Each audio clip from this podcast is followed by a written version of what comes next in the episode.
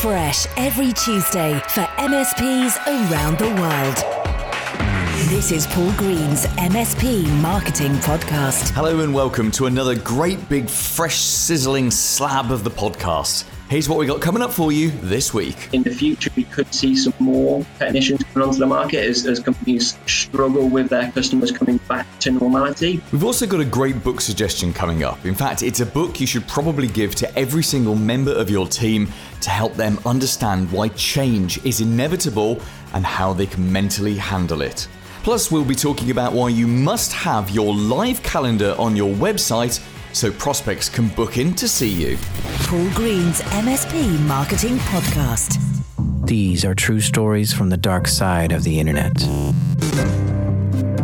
Now, that is a great way to start a podcast. That's a clip from the start of a recent episode of the Darknet Diaries. And I told you back in episode 47 about a couple of books about cybersecurity, which me, a non tech, really enjoyed. And they were Sandworm, which is the story of sort of Russian infiltration of Ukraine and how NotPetya was created. And then there was Ghost in the Wire, which is the Kevin Mitnick story. He was once the FBI's most wanted hacker. Well, since I finished those, and as I run every night, I need about an hour's worth of audio every evening to keep me entertained. And just recently, I've been listening to the Darknet Diaries. Now, this is a podcast series, and we'll put a link to it in the show notes, but it is fascinating because I don't think it's really aimed at you. I think it's actually aimed at people like me, ordinary people who don't live the technology lifestyle that you live every single day, but we have an interest in cybercrime and the things that can happen online. And I've plowed through about five or six episodes so far. There's about 40, 50 episodes to consume, and it is fascinating. You absolutely should be listening to this. Do you know what would be really interesting is you can actually embed episodes of it into your website. You know, some of these episodes aren't so geeky, so nerdy that ordinary people, potentially the decision makers that you want to reach, they might find these interesting. So perhaps worth you having a look through, picking out some of your favorite episodes and maybe even embedding them into your website.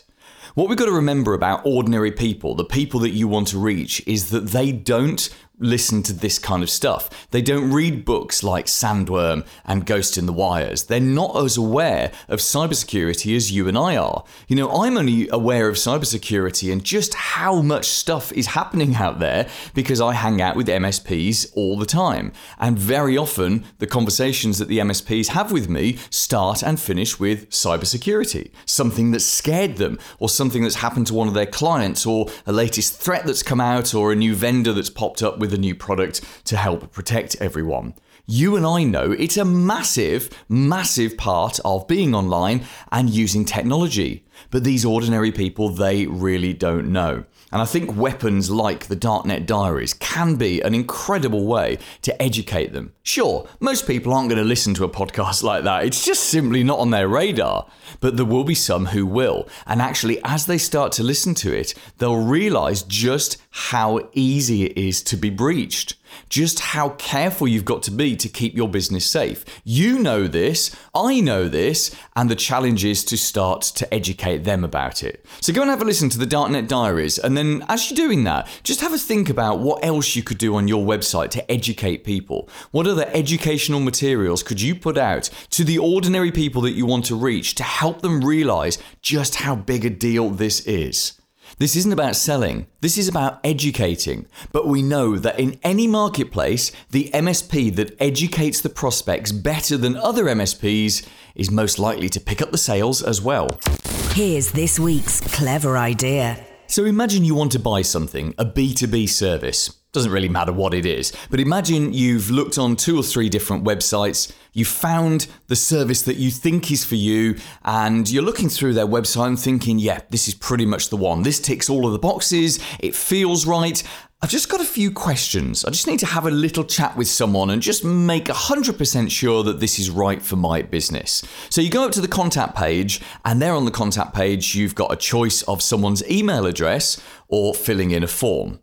And you think about that and you think, right, okay, I could just send them an email, but obviously that could go into their spam, or I'll just fill in the form. So you fill in the form and you type out your details and your questions, and you press the submit button, and the form kind of reloads and says, thank you, your information has been received. but do you believe it? Because we all do this, don't we? We fill out a form on a website and then there's a kind of a bit of a self doubt. Unless we receive an email to say that the information has been received, there's that self doubt of, has it gone through? Will someone actually get me? I mean, there's a phone number there. You could pick up the phone right now and call those people, but maybe you've only got five minutes right now and you want to just get this done and get those questions out there and you don't want to have 20, 30 minutes of your time stolen by the salesperson that answers the phone when you call. So that's why you've gone for the form. Here's the thing Right now, you are a hot prospect. You are pretty much ready to buy that service. You've just got a few questions. And the company that you're thinking of buying from has just put itself at huge risk because it didn't make it easy for you to get the answers to the questions you'd got instantly. Now, there's a couple of ways around this. You could put live chat into the website, although live chat can very much be a double edged sword. Now, I think the real answer to this is to put your live calendar into the website. Because imagine in that exact same scenario where instead of having to fill in a web form or send an email, you also have the choice of actually booking an appointment. You can see someone's live calendar right there and then. You can compare it with your calendar and you can book yourself a 15 minute call with someone at a time that suits you. You're still a hot prospect. You still want to buy this service, but now you have put yourself in control of when you have the conversation about it. You haven't got that fear of just picking up the phone and having 20 or 30 minutes of your time stolen. You haven't got that horrible thing of you submit a form and no one ever gets back to you. Or worse, someone phones you up and again, they're stealing 20 minutes of your time at a time that perhaps isn't most appropriate for you. No, booking on a live calendar is absolutely beautiful. And let's flip this round. Let's pretend that it's someone thinking of buying from you. You need to have your live calendar on your website. And I've got some technology suggestions for you in a second. But there are so many reasons why you absolutely need to do this. In fact, I would argue on every single page, every single page of your website, you should have your live calendar available as the single most important call to action, the thing that you want people to do because no one ever buys IT support services or an IT partnership just off the website. It just that is not how it's done. What they need to do is they need to talk to someone, they need to engage with you, they need to get a quote, they need to be involved in the sales process. They're not buying a fixed service, even if actually that's what you deliver some of the times. It's a set series of things that you do. From their point of view, it's all bespoke. It's something they need to talk to people about. They need to talk about their goals, their ambitions, what's frustrating them. It's essentially they need to talk to a human. And if your live calendar is there on every single page of your website and it is the prominent call to action, you're making it really easy for them to move on to the next step. And that's what the purpose of the website is. The purpose of the website is obviously to grab their attention, to teach them and educate them about why you would be a great choice as opposed to all the other IT support companies, but critically to get them to take action. Action, action, action. Things only happen when people start to take action. If someone's on your website at three in the morning, they can schedule a call with you. Now, they can't schedule a call with you at three in the morning, as in you're in bed right then. But if at three in the morning that's when they want to do the scheduling and schedule it for the next day or the day after that, they can do that. If they want it to be in two weeks' time, they can do that. If they want it to be first thing in the morning because it's most appropriate for them to do that, or they'd rather do it at lunchtime or in the evening, so long as you've got the availability in your calendar, they can do that. They feel in control. There are nothing but benefits for people scheduling their own appointments with you, particularly if the system that you use pops that into their calendar and even sends them reminders. You can send reminders by email, send reminders by text message, even, and this can all be done completely automated so you don't actually have to do anything. Now, the tool that I use on my website, which people can use to book an appointment with my colleague Ben, and this is the tool that I recommend to most of the MSPs that I work with, is calendly.com. Calendly, I think, is the market leader. It's certainly the easiest to set up. You can have multiple different kinds of appointments connected to multiple calendars, lots of different appointment times. You can set all sorts of rules. So, for example, if you wanted to give your clients the ability to book an hour's meeting with you, but only have one of those a day, and then on top of that, you wanted prospects to be able to book a 15 minute appointment, but you wanted to have kind of a buffer in between those, and you'd have an unlimited number of those on any day, then you can set all of those kind of rules up. You can set special availability in your calendar on specific days, you can block yourself off for holidays, you literally have full flexibility. And Calendly looks beautiful when it's in your website as well. It really does. They've clearly spent an enormous amount of time making sure it can be embedded quickly and easily into virtually any website, and it looks just beautiful. So go and have a look at calendly.com. There is a free version, although, as with most things, once you start paying a little bit of money, you get all the benefits of the premium versions as well. Now, within Microsoft 365, they have bookings, and again, it's the same kind of functionality, but as is typical with most of the 365 offerings, it's around about 80% as good as the market leader. So, my experience with bookings is that the functionality works absolutely perfectly in the back end, but in terms of putting it on your website, it doesn't quite look as good as Calendly. You don't have as much control, a, it takes up a lot more space, and it's just not quite as beautiful. It's a very typical Microsoft interpretation. But if you wanted to just do that and didn't want to spend any money on it, Microsoft Bookings is absolutely the right one for you. There are loads of other examples as well. There's something called AppointmentCore. I don't have any experience of that, but I've heard of people using that. Uh, there's something called ScheduleOnce as well. And of course, if you just go and Google alternatives to Calendly or alternatives to Microsoft Booking, I'm sure you'll find lots of other things out there. You just need to make sure that whichever technology you use, it integrates fully with your calendar. So it does all the work for you of checking when you're available and actually inserting the appointment into your diary. And you definitely want to make sure it has reminders, automated reminders. What we've found is if you switch the automated reminders off, even if something's in someone's calendar, they're less likely to actually turn up to that event. And that's certainly the case with, you know, the way it's done in 2020, which is doing it on a video call. Many of the MSPs that I work with have now integrated their live calendar into the website, and some are getting appointments. Not all. It's some people it just doesn't seem to be working. I think a lot of it depends on the amount of traffic that you drive to your website. But we've had it in our website for well, it must be getting on for a year now, and we routinely get somewhere between around five and eight appointments booked a week. Now, we drive a lot of traffic to our website. We're doing a lot of outbound and inbound marketing, but five to eight appointments a week being self booked by hot prospects is just beautiful. And as you can imagine, the majority of those turn up, and some of those people go on to become clients. Some of them, they're not quite right for us, or we're not quite right for them. But when someone books their own appointment, it's them putting their hand up and telling you that they want to have a conversation about whether or not your business is a great fit for their business. And that is the most beautiful kind of action that someone can take on your website. So you can choose to have lots of call to actions on your website. Yes, they can fill in a form. Yes, they can email you. You should probably do live chat if you've got someone that can monitor it, but absolutely make sure that your live calendar is embedded right there in the website so they can book that appointment at a time that suits them. Paul's blatant plug. If you want new clients, but you don't have the time to create marketing materials, I have the perfect service to help you. It's called the MSP Marketing Edge, and it will revolutionize how you get new clients. Already, more than 320 MSPs use this, trust it, and love it every single month. So, we have a whole bunch of very clever marketing content and marketing tools that we supply to you every single month. In fact, there's fresh content on the 10th of every month for the following month, and we also send you even more fresh content every single Thursday. So you've got stuff every month and stuff every week. Essentially, there's all the marketing content you could ever need for your MSP, plus some clever marketing tools, plus literally world class support. We have hundreds of how to articles and videos and live humans on standby, not just to supply you with this marketing content, but to show you how to implement it, show you what best practice is and what other MSPs are doing. This is literally now an unparalleled service for giving you everything you need to do the marketing for your MSP and we've made it very affordable and also very exclusive. You see, we only sell this to one MSP per area.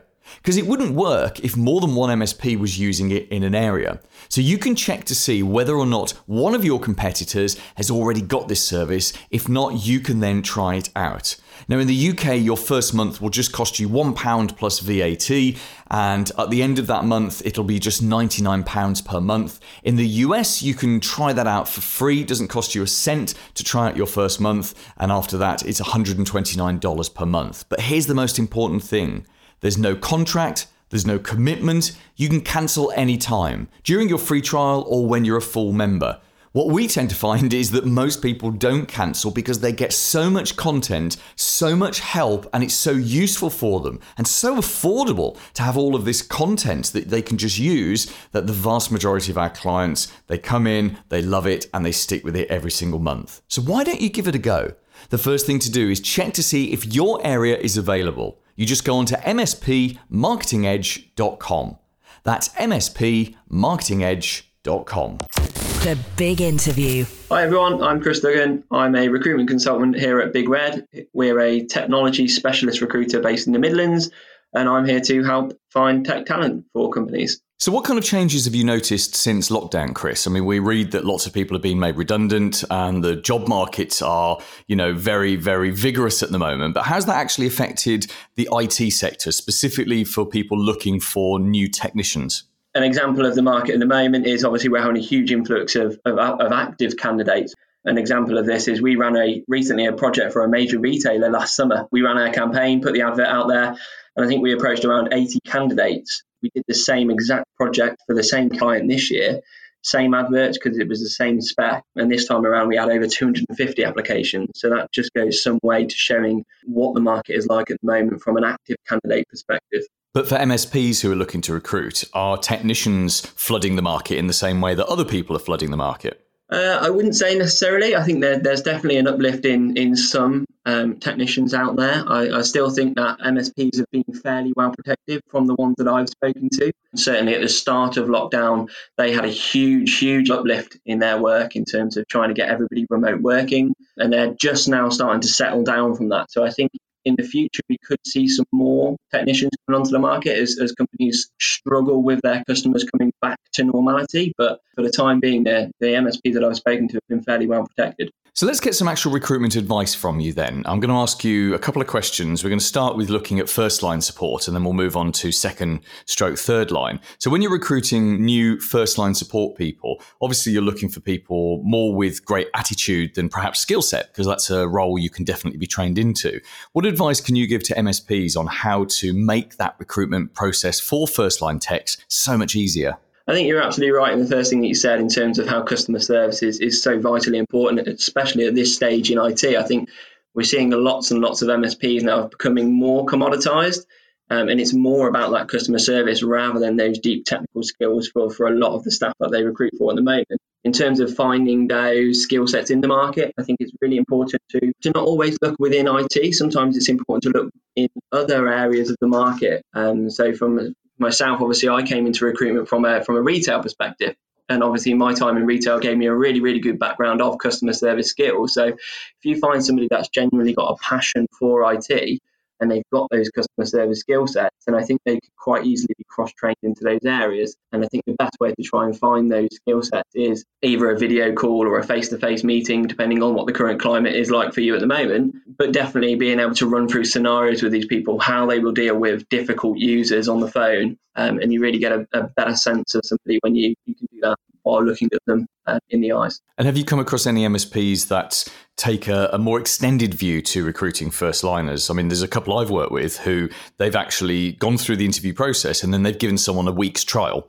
and they've had them in the office working, doing the work they would be doing for a week. Now, we all know when you interview someone, they can lie, they can fib, they can tell you what they think you want to hear. But when you put them in the workplace for a week, it's suddenly very hard for that person to fake being someone else for an entire week. Do you get many MSPs doing that? I haven't come across it personally. I can definitely see what your, your trail of thought is there there. I think not to sort of self promote too much, but here at Big Red, we offer a service where we undertake the first round of interviews on behalf of the client. So we like to run through quite an open, informal um, interview process where we really try and get to know the candidate in a bit more detail, as well as really explain our clients to them um, in more detail as well. So they have a really clear sense of what they've been walking into on the first day, and we have a really clear picture of who they are as a candidate so that we can recommend quite a, a succinct shortlist of candidates that we feel are the best in the market at that time, uh, then the client could go through their stage of interview process. So they've already been fairly well screened before they get to that offer stage um, with our process. But I think, yeah, absolutely. I think certainly with the MSP world as well, I think it takes a very specific person to be able to do well within an MSP because it's such a unique environment dealing with multiple different clients, multiple different infrastructures on a daily basis,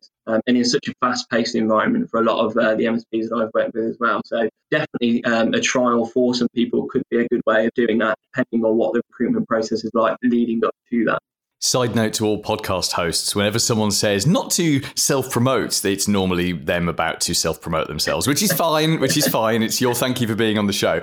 Let's have a look at um, second and third line techs. Now, I think you and I would both agree they are much harder to get right. There's a much smaller pool of people around. And of course, you're then getting into specific skill sets as well as attitude. And it's being able to match up the person who can do the things you want them to be able to do with someone who thinks right and, and fits into your team. So, what do you think is a good approach for MSPs to go and find those appropriate second, third line techs?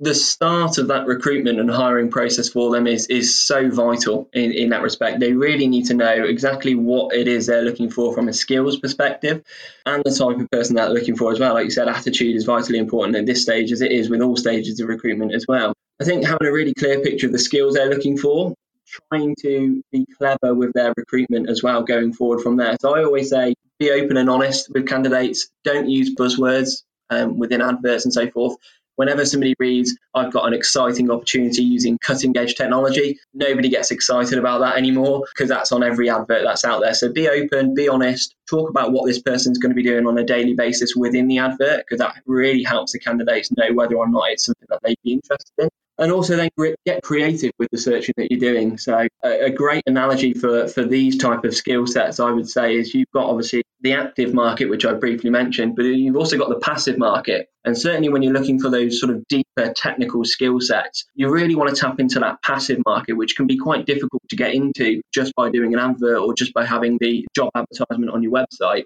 you really need to get a little bit more creative with that passive recruitment. And the way I look at it in, in trying to paint a picture for you for that analogy is if you if you picture an apple tree now, on the bottom of that apple tree, you've got those low hanging fruits, and these are the active candidates that are in the market. So, by putting adverts out there on various job boards, on LinkedIn, etc., these are the people that are going to be searching through those advertisement streams on a, on a daily, weekly basis. And just by doing that sort of basic recruitment and hiring, you're going to reach those low hanging fruits. But a really great recruitment process looks at tapping into both that active and passive market. And I think by going into that passive, it takes a little bit more effort, takes a little bit more time. You've got to be a bit more clever with it. Maybe that looks like headhunting, so looking through competitors in the market who, who have good people that you could um, you could tap into. But also, I think talent pooling is a really really great feature for MSPs to adopt at the moment. Having a pool of candidates which maybe aren't looking at the moment, but that are interested in your company is hugely important. And a great way to do that is to drip feed them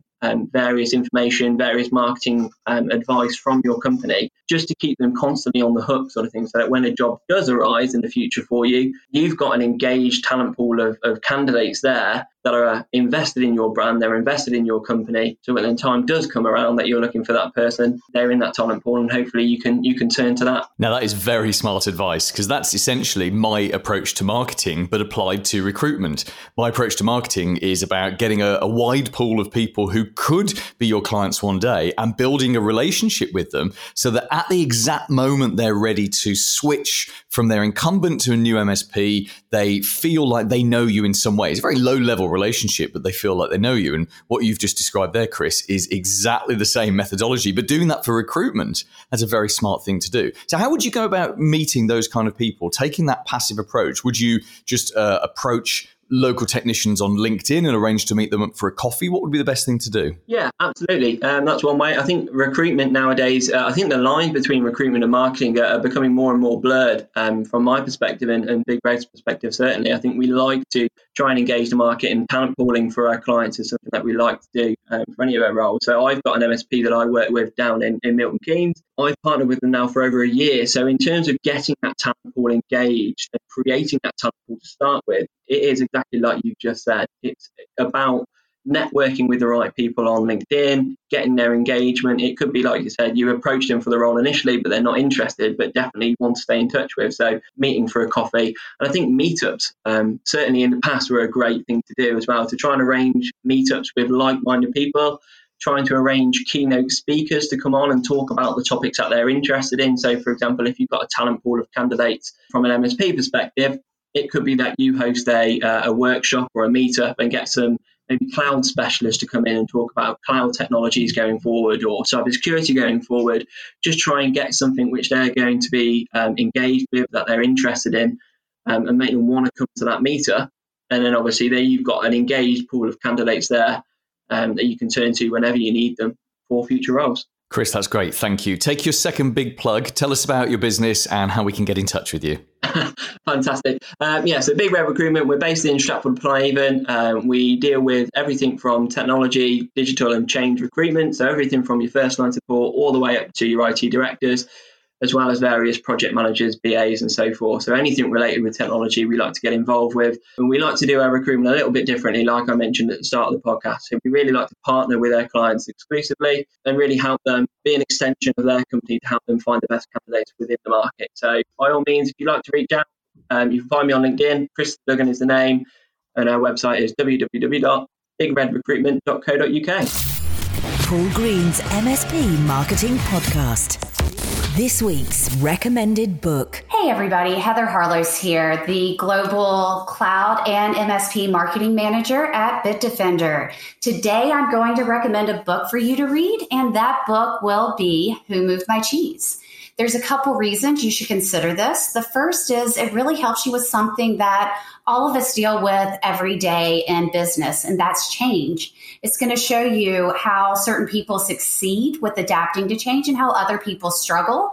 And then, if you are one of those people that struggle or have people in your organization that struggle with change, it's going to give you tips and tricks on how to either help yourself be stronger or help them be stronger in the future. The next reason is that it's what I consider a bathroom read. Short, sweet, to the point. You can sit down, curl up with it, and be done in a couple hours and really take some valuable information away in that short amount of time because I know we're all busy and we don't really have a lot of free time.